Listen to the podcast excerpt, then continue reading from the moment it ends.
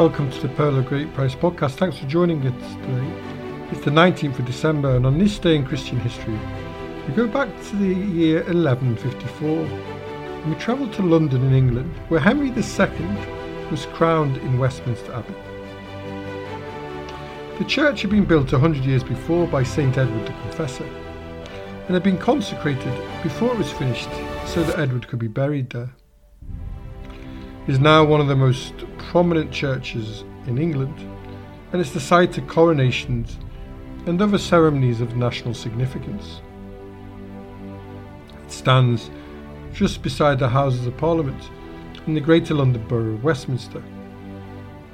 And the building itself was originally a Catholic Benedictine monastic church until the monastery was dissolved in 1539. Between 1540 and 1556, the abbey then had the status of a cathedral and seat of the Catholic bishop. However, after 1560, the building was no longer an abbey or a cathedral, after the Catholics had been driven out by King Henry VIII, and having instead been granted the status of a royal peculiar in the Church of England. That is, a church responsible directly to the sovereign, at this stage, Queen Elizabeth I. It is thought that Sabert, the first Christian king of the East Saxons, had founded a church on a small island in the River Thames, then known as Thorney, but later called the monastery or Westminster. It is certain that about the year 785 there was a small community of monks on the island, and that the monastery was enlarged and remodelled by St. Dunstan of Canterbury around the year 960. It was then of considerable size and cruciform in plan. 200 years later, in 1245, Henry III pulled down the whole of Edward the Confessor's church except the nave and replaced it with the present Abbey church in the appointed Gothic style of the period. The design and the plan were strongly influenced by contemporary French cathedral architecture.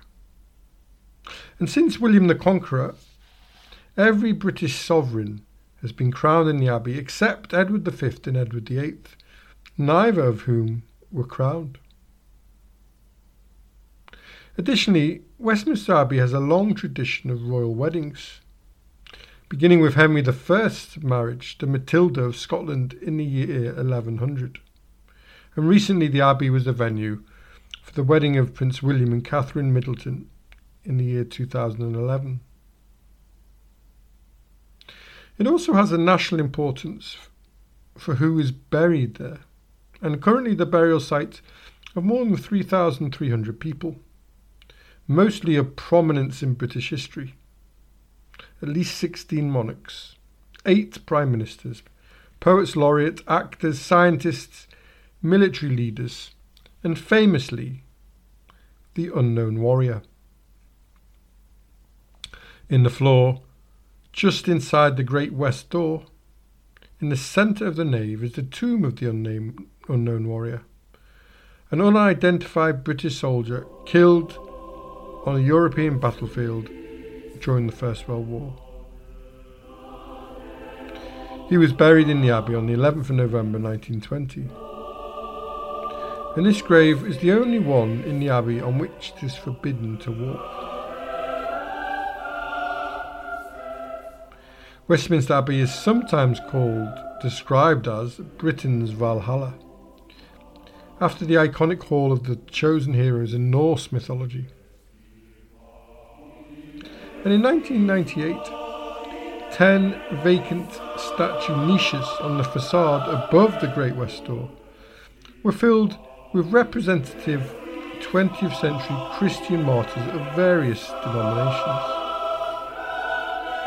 Those commemorated are Maximilian Kolbe, Manche Masemola, Janani Luwum, Grand Duchess Elizabeth of Russia, Martin Luther King, Oscar Romero, Dietrich Bonhoeffer, Esther John, Lucian Tapiedi, and Wang Zhiming. That's all from the Pearl of Great Price today. Thanks for listening. Join us tomorrow if you can as we look at the botanist and Anglican priest Adam Buddle, whom the prolific Buddleia is named after.